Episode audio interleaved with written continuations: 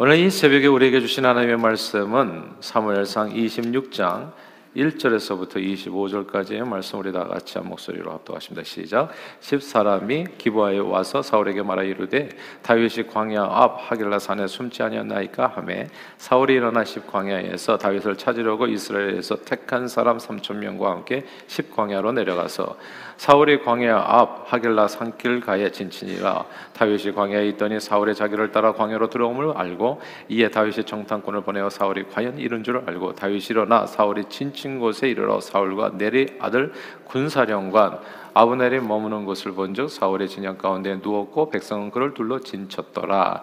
이에 다윗이 햇사람 아히멜렉과 수리아의 아들 요압의 아, 아우 아비세에게 물어 이르되 누가 나와 더불어 진영에 내려가서 사울에게 이르겠느냐 하니 아비세가 이르되 내가 함께 가겠나이다.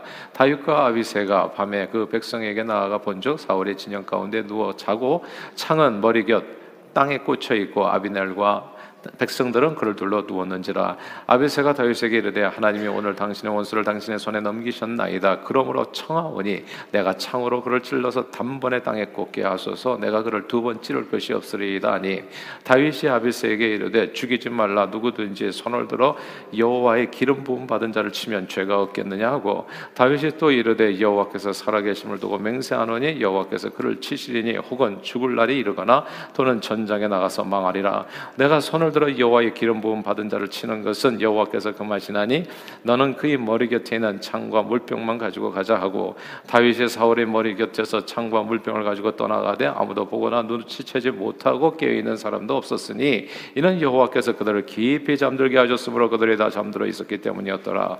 이에 다윗이 건너편으로 가서 멀리 산 꼭대기에 서니 거리가 멀더라. 다윗이 백성과 내리 아들 아브넬을 대하여 외쳐 이르되 아브넬아 너는 대답하지 아니하느냐 하니 아브넬이 대답하여 대하여 이르되 왕을 부르는 너는 누구냐 하더라. 다윗이 아브넬에게 이르되 내가 용사가 아니냐 이스라엘 가운데서 너 같은 자가 누구냐? 그러한데 내가 어찌하여 내 주 왕을 보호하지 아니하느냐? 백성 가운데 한 사람이 내 주 왕을 죽이려고 들어갔었느니라. 내가 행한 이 일이 옳지 못하도다. 여호와께서 살아계심을 두고 맹세하노니 여호와의 기름 부음 받은 너희 주를 보호하지 아니하였으니 너희는 마땅히 죽을 자이니라. 이제 왕의 창과 왕의 머리 곁에 있던 물병이 어디 있나 보라 하니 사울이 다윗의 음성을 알아듣고 이르되 내 아들 다윗 다윗아 이것이 내 음성이냐 하는지라 다윗이 이르되 내주 왕이여 내 음성이냐 하고 또 이르되 내 주는 어찌하여 주의 종을 쫓으시나이까? 내가 무엇을 하였으면 내 손에 무슨 악이 있나이까? 원하건대 내 주 왕은 이제 종의 말을 들으소서 만일 왕을 충동시켜 나를 해하려 하는 이가 여호와시면 여호와께서는 재물을 받으시기를 원하나이다마는 만일 사람들이면 그들이 여호와 앞에 저주를 받으리니 이는 그들이 이르기를 너는 가서 다른 신들을 섬기라 하고 오늘 나를 쫓아내 여호와의 기업에 참여하지 못하게 함이니이다 있다. 그런즉 청하건대 여호와 앞에서 먼 이곳에서 이제 나의 피가 땅에 흐르지 말게 하옵소서. 이는 산에서 매출하기를 사냥하는 자와 같이 이스라엘 왕이 한 벼룩을 수색하러 나오셨음이니이다. 사울이 이르되 내가 범죄하였도다. 내 아들 다윗아 돌아오라. 내가 오늘 내 생명을 귀하게 여겼은즉 내가 다시는 너를 해하려 하지 아니하리라. 내가 어리석은 일을 하였으니 대단히 잘못되었도다 하는지라. 다윗이 대답하여 이르되 왕은 창을 보소서 한 소년을 보내어 가져가게 하소서. 여호와께서 사람 사람에게 그의 공의와 신실을 따라 갚으시니 이는 여호와께서 오늘 왕을 내 손에 넘기셨으되 나는 손을 들어 여호와의 기름 부음을 받은 자 치기를 원하지 아니하였음이니이다. 오늘 왕의 생명을 내가 중히 여긴 것 같이 내 생명을 여호와께서 중히 여기셔서 모든 환란에서 나를 구하여 내시기를 바라나이다 하니라. 사울이 다윗에게 이르되 내 아들 다윗아 내게 복이 있을지로다 내가 큰 일을 행하겠고 반드시 승리를 얻으리라 하니라. 다윗은 자기 길로 가고 사울은 자기 곳으로 돌아가니라. 아멘. 로미오와 줄리어스는 셰익스피어의 유명한 희극입니다. 몬테규 가문과 카플렛 가문은 하인들까지도 만나면 서로 그냥 눈만 마주쳐도 싸울 정도로 원수지간이었던 거죠. 이 몬테규 가의 로미오는 우연히 우연히 어느 날 이제 카플렛가의 그 파티에 숨어 들어갔다가 그곳에서 줄리엣을 보고 첫눈에 반하게 됩니다. 로미오의 열렬한 구애에 이제 줄리엣이 그 사랑을 받아들여서 서로 원수 가문이었던 이 두 사람은 맺어질 수 없다는 것을 안타까워하면서 이제 몰래 이제 신부님의 도움을 받아가지고 결혼을 약속하고 헤어집니다. 이제 여기까지 이 이제 이야기는 너무 너무 좋은 거죠. 술술술술 잘 풀린 거예요. 근데 항상 모든 이야기에는 기승전결이 있잖아요. 이제 그 다음 날 바로 사단이 벌어집니다. 길거리에서 두 가문 사이에 싸움이 일어나면서 로미오의 친구가 죽고 이에 격분한 로미오도 상대방을 죽이게 되면서 이제 또 카플레카하고 몬테규가는 또 원수같이 되어버립니다. 로미오는 그 순간에 이제 추방이 되어지고 줄리엣은 다른 남자와의 결혼을 이제 강요받게 됩니다. 줄리엣은 사랑을 위해서 이제 이렇게 이렇게 되는 헤어질 수 없잖아요. 그래서 신부님께 도움을 청하게 되고 신부는 마시면 죽은 것처럼 보이는 그런 약을 만들어서 줄리엣에게 줍니다. 그런데 그 약을 먹고 이제 죽은 것처럼 누워 있는 이제 줄리엣을 그래서 그이 줄리엣을 보고 진짜 죽었다고 생각한 로미오는 극한 슬픔에 빠져서 자기도 진짜 독약을 먹고 자살해 버립니다. 후에 깨어난 줄리엣은 로미오가 진짜 죽은 것을 확인하고 자기도 로미오가 가지고 있었던 단도의 가슴을 찔러서 자살하는 거죠. 이 두 가문가의 서로 잘못에 대한 서로의 잘못에 대한 용서 없는 싸움으로 인해서 두 가문은 가장 사랑하는 아들 딸을 그렇게 하루 아침에 잃어버리게 되었습니다. 근데 이 살다 보면 살다 보면 문태교가와 카플렉가 가문처럼 사람에게는 원치 않은 악연이 생길 때가 있습니다. 아, 국가적으로도 그렇잖아요. 오늘날까지도 잘 풀리지 않은 한일 관계가 그래요. 아, 왜 이렇게 안 풀리는지 알 수가 없어요. 저는 굉장히 정치적인 이유가 많다고 생각하는데 정말 예, 우리 때 이후로는 우리 자녀들에게는 원수를 물려주지 않았으면 좋겠어요. 그래서 행여나에서 자꾸 이, 이 뭐라 한일 관계에 대해서 좋지 않은 얘기들을 우리 그리스도인들은 올리지 않았으면 좋겠어요. 그 이유가 이제 나중에 더 자세히 말씀드리겠지만 누가 자꾸 부추긴다고 하더라도 그렇게 안 하기를 바랍니다. 아무튼 그래요. 차라리 만나지 않았다면 좋았을 뻔한 아, 그런 악연을 살다 보면 갖게 되어지는 겁니다. 억울하게 까닭 없이 너무 오랫동안 괴롭힘을 당해서 정말 원한이 뼈에 사무치게 만드는 그런 만남이 있는 겁니다. 그때 자 이렇게 원치 않은 악연이 생겼을 때 어떻게 이 악연을 끊을 수 있을까? 어떻게 이 악연에서 내가 자유함을 얻을 수 있을까? 그런 내용에 대한 말씀이 오늘 본문입니다. 아, 사울은 다윗에게 있어서 아주 지긋지긋한 악연이었습니다. 처음 만나면 매우 신선하고 좋았어요. 근데 첫 만남에 항상 끝까지 가면 얼마나 좋겠어요. 처음은 친구로 만났다 나중에 원수로 끝나는 관계도 많잖아요. 처음 만남이 매우 좋았다는 겁니다. 사울은 다윗, 사울 왕은 다윗의 재능을 사랑했고 그를 곁에 두고 그에게 호의를 베풀어서 그를 사위 삼고 또 군대 장관으로 세웠습니다. 그러나 다윗의 성공이 너무나 정말 엄청나니까 어느 순간부터 다윗을 시기 질투하게 되죠. 그리고 그 사랑이 다 몽땅 다 미움으로 변해가지고 다윗을 늘 죽이려 했습니다. 오랫동안 다윗은 사울 왕의 미움을 받아서 하루 이틀 고통받은 게 아니라 7년, 8년, 9년, 10년 막 이렇게 고통을 받은 겁니다. 하루 이틀이 아니에요. 꽤 오랫동안 그래서 유랑 생활을 해야 했습니다. 모든 것을 다 빼앗기고 그냥 까닭 없이 미움을 받아서 제가 항상 드리는 얘기예요. 사람 미워하는데 이유 없어요. 사람 좋아하는데 이유 없고 그래서 마음 관리를 굉장히 잘 하셔야 됩니다. 그러니까 이유를 사람들은 다 대는 거죠. 이런 저런 이유를. 근데 아무튼 그렇게 된 거예요. 그래서 까닭없이 미움을 받아 수많은 죽을 고비를 넘게 됩니다. 그러다가 사람이 항상 당하고만 사는 건 아니에요. 어느 순간에 기회가 온 겁니다. 무려 한 번도 아니라 두 번의 기회. 사울과의 악연을 단숨에 끊을 수 있는 그 기회를 잡게 됩니다. 한 번은 엔게디 광야 들려면서 바위가 있는 어느 굴 안에 숨어 있었을 때 아, 사울에게 그냥 그 굴로 제 발로 혼자 들어오게 된 겁니다. 죽일 수 있는 아주 절호의 기회였죠. 또 다른 한 번은 오늘 본문 10 광야 하길라 산에 숨어 있었을 때입니다.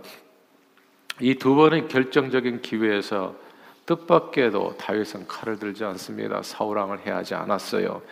첫 번째는 살며시 사울왕의 옷자락만 베고 오늘 본문에서는 사울왕의 창과 물병만을 가지고 그 자리를 떠나게 됩니다. 다윗은 악연을 한 번에 끊을 수 있는 기회를 모두 다 내리고 다 떠내 보내는 거죠. 이건 사울이 다윗이 사울 왕의 위세 앞에 그저 뜻없이 무릎 꿇는 그런 복종은 아니었습니다. 다윗이 사울 왕을 두 번씩이나 살려준 이유가 오늘 본문에 나와 이 이유가 되게 중요한 겁니다.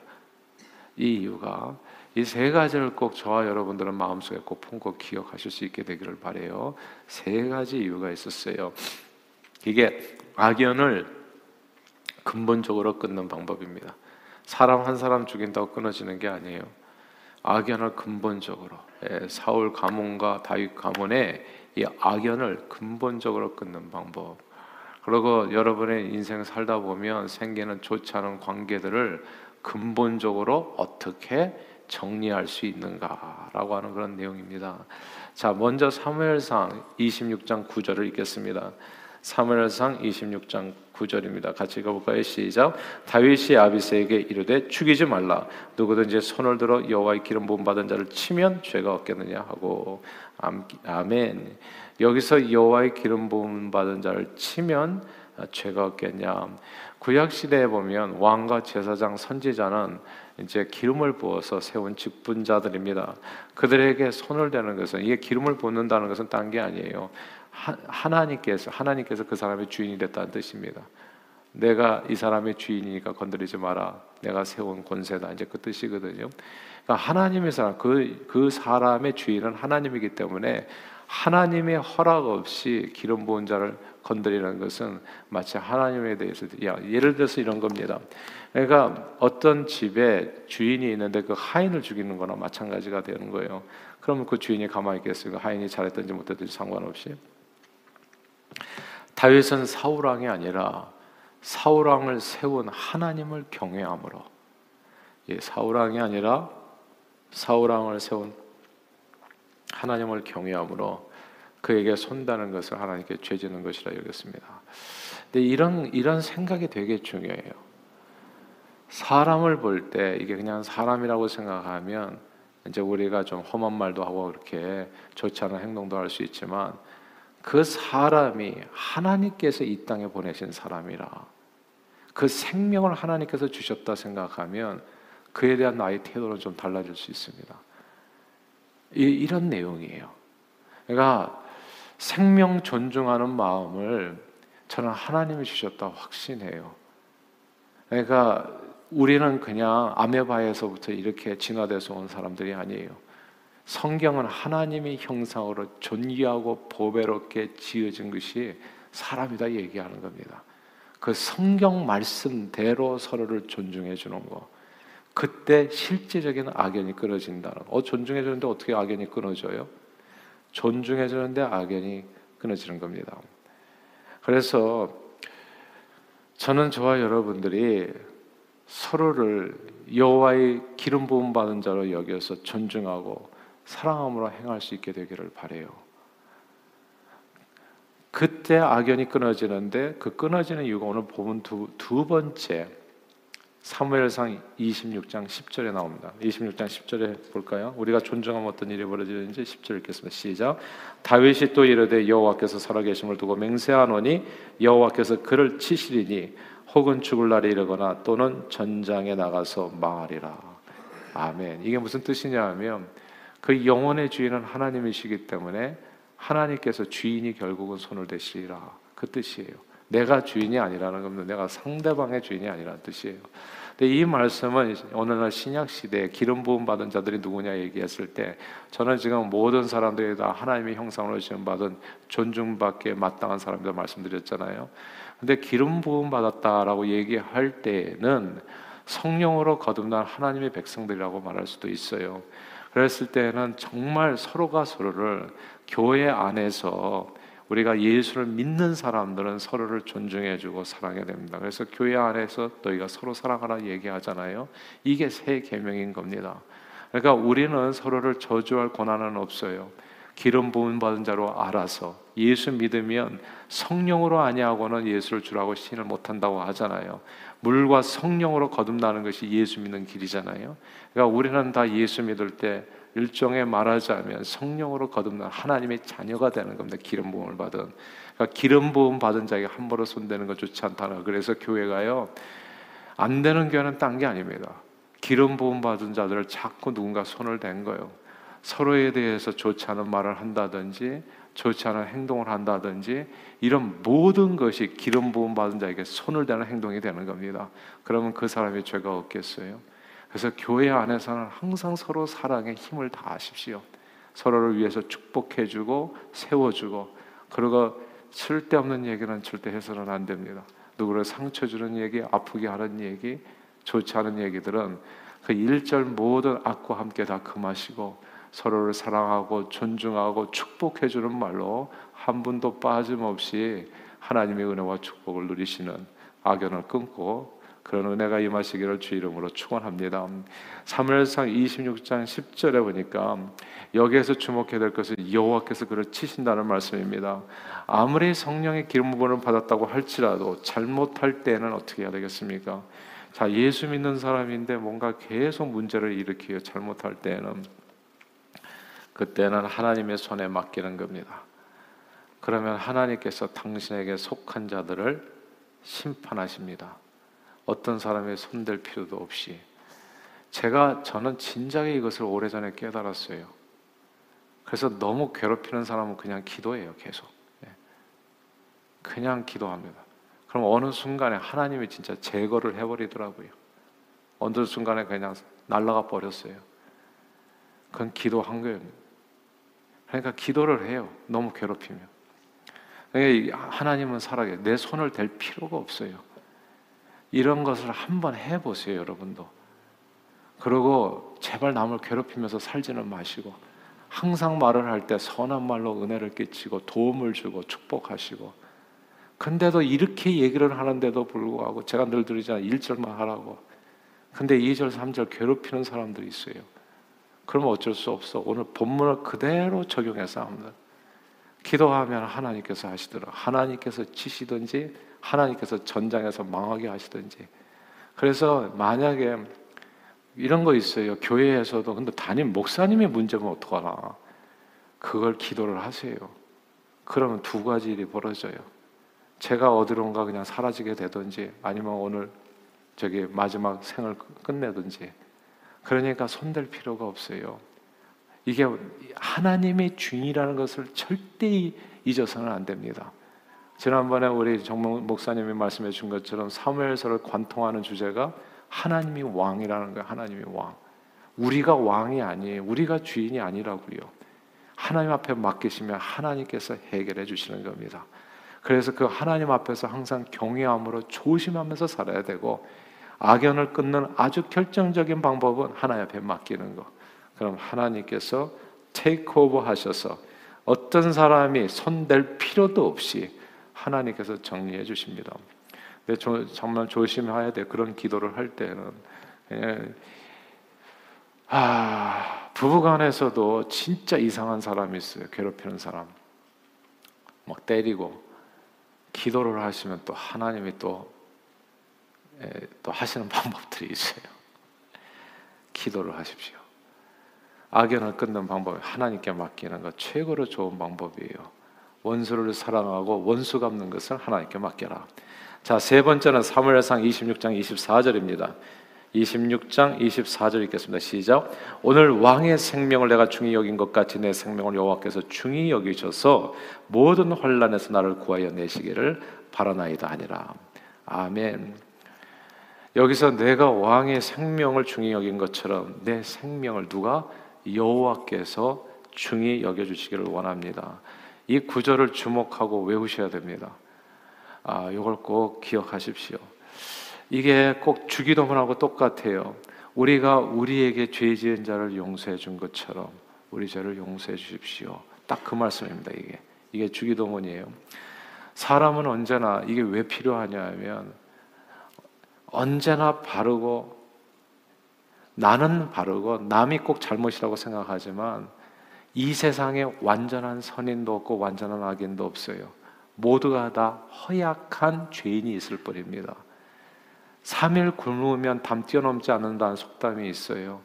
우리가 도둑질을 안 해서 오늘날 이렇게 예, 정말 이렇게 죄 안 짓고 이렇게 사는 것은 내가 거룩하고 내가 진실하고 남보다 도덕적이어서가 아니라 아직 3일 동안 굶지 않아서 그래요. 하나님의 은혜가 있으니까 아직 죄인이 안 됐을 뿐이에요. 어떤 싱싱 감옥 속에 있는 수악한 범죄인들이 나보다도 더 악하기 때문에 거기 있는 게 아닙니다. 이런 내용, 실로암 망대가 무너져 죽은 그 사람들이 나보다 더 죄가 많아서 죽은 게 아니라는 거, 이걸 꼭 기억해야 됩니다. 이 세상에는 다 약한 죄인이 있을 뿐이에요. 오늘 내 눈에 보이는 상대방의 엄청난 잘못은 언젠가 내가 앞으로 지을 죄이기도 해요. 그래서 항상 사람들이 저는 용서해 주셔야 됩니다. 저는 부부싸움을 뭐지 요즘은 뭐 거의 없지만 있는지 모르겠습니다. 저는 없어요. 저는 없는데 상대가 생각할 수 있을지도 모르잖아요. 그게 싸움이었다고. 근데 저는 없어요 개인적으로. 근데 이게 이렇게 부딪힐 때 과거에 항상 제 마음에 어떤 말씀이 떠올냐면 우리가 우리에게 죄 지은 자라. 그러니까 사람은 억울하게 생각해요. 제 아내도 할 말이 많겠지만 저도 엄청 할 말이 많거든요. 예. 그러니까 할 말이 많은 사람들이 그래서 싸우는 거예요. 근데 그때 그, 그 싸움을 끝내는 방법이 의외로 간단해요. 내가 나에게 죄 지은 자, 억울한 거, 분해서 싸우는 거거든. 그거 풀려고 싸우는 거거든요. 내가 지금 오늘 굉장히 억울한데 이게 당해가지고 하나님 그냥 당하고 살게요. 근데 나도 언젠가 누군가를 억울하게 하는 순간이 있을 겁니다. 나도 틀림없이 누군가의 마음을 상하게 하고 아프게 하는 순간이 있을 거예요. 그때 내가 지금 용서한 거 이거 기억해 주셔서 나를 그때 좀 살려주세요. 이렇게 기도하면서 풀었어요. 그러다 보니까 진짜 부부 관계가 더 이상 부딪힐 일이 없어지더라고요. 이게 진짜 행복하게 하나가 되어지더라고요. 악연을 끊는 아주 중요한 방법입니다, 여러분.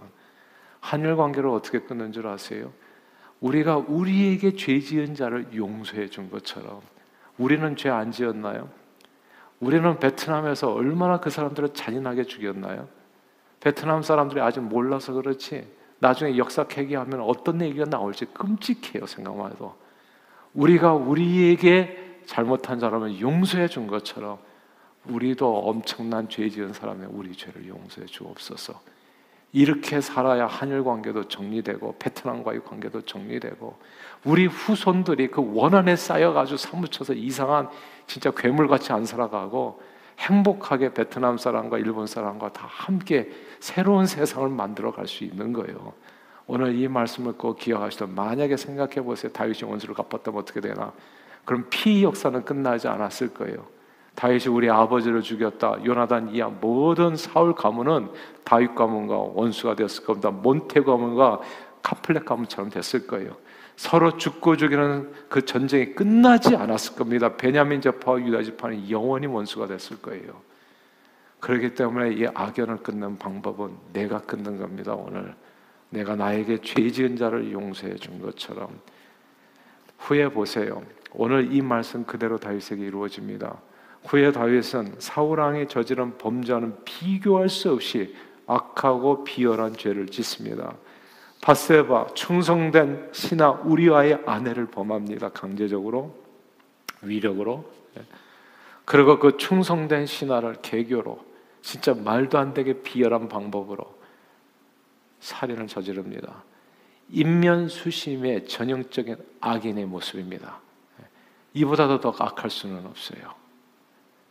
그 간음죄 하나만 해도 그 악한 계교 하나만 해도 살인죄 하나만 해도 율법에 의하면 결코 살아남을 수 없는 죄들입니다. 그런데 그 결코 살아남을 수 없는 죄들에서 다윗은 살아남습니다. 오늘날 우리에게 죄 지은 자를 용서해 준 것처럼 하나님 내 죄를 용서해 주옵소서. 너무나 불공평한 결론인 것 같은데 그때는 어쩌면 그 모든 구원의 이유가 오늘 본문에 있는지 모릅니다. 내가 오늘 여호와의 기름 부음 받은 자 이 생명을 중하게 여겼던 것처럼 여호와께서 어느 날 내 생명을 중히 여겨 주시기를 소원합니다. 사랑하는 여러분, 오늘 교훈을 마음에 새기세요. 이 세상 살다 보면 악연 생겨요. 그리고 좋지 않은 관계 생기고 어떻게 끊어, 끊으면 좋겠어요? 원수 갚듯이 살겠어요? 근데 나도 언젠가는 누군가에게 악연이 될 수 있습니다. 그래서 나도 죽을 수밖에 없는 죄인이요. 우리가 사는 길을 보여준 겁니다. 이 말씀이 끝난 다음에 사울왕의 고백이 놀랐습니다. 마지막으로 한번 25절 읽어보겠습니다. 25절 시작. 사울이 다윗에게 이르되 내 아들 다윗아 내게 복이 있을지로다. 내가 큰 일을 행하겠고 반드시 승리를 얻으리라 하니라. 다윗은 자기 길로 가고 사울은 자기 곳으로 돌아가니라. 이후로 더 이상 다윗이 괴롭힘을 당하지 않습니다. 사울에게. 사울은 정말 다윗이 기도한 대로 하나님께서 치셔서 길보아 산에서 죽어 엎어집니다. 그리고 악연은 완전히 끝나게 되고 다윗은 복을 받게 돼요. 이게 이 세상을 살아갈 때 악연을 끊고 복 받는 길에 서는 오늘 말씀입니다. 이 세 가지를 마음에 두시고 항상 서로 서로를 존중히 여기고 그리고 누군가 여러분에게 상처를 줬을 때 이 기도를 하세요. 여호와여, 내가 저 사람을 오늘 용서한 것처럼 나도 언젠가 엄청난 실수와 잘못을 저질렀을 때 내 생명을 불쌍히 여겨 주시고 내 생명을 중히 여겨 주시옵소서. 구원해 주옵소서. 그런 기도로 모든 악연을 끊고 범사에 승리하시는 복을 누리시는 저와 여러분들이 다 되시기를 주의 이름으로 축원합니다. 기도하겠습니다. 하나님 아버지, 오늘 본문을 통해서 다시 한번 우리 자신을 돌아보며 하나님 어떻게 악연을 끊는지 다시 한번 우리 삶의 지혜를 주심을 감사합니다. 주님 주신 말씀처럼 너희 헤아리는 헤아림으로 헤아림을 받고 누구든지 대접을 받고자 하는 대로 대접하라. 말씀하신 대로 하나님 서로를 늘 선대하게 하고 서로의 생명을 중히 여기는 저희들 되게 도와주시어서 언젠가 우리도 하나님 앞에 정말 엄청난 잘못 사람 앞에 저지를 때 죄와 허물을 다 용서받고 오히려 승리하는 저희 모두가 될 수 있도록 우리의 삶을 말씀으로 주장해 주시옵소서. 예수 그리스도 이름으로 간절히 기도하옵나이다. 아멘.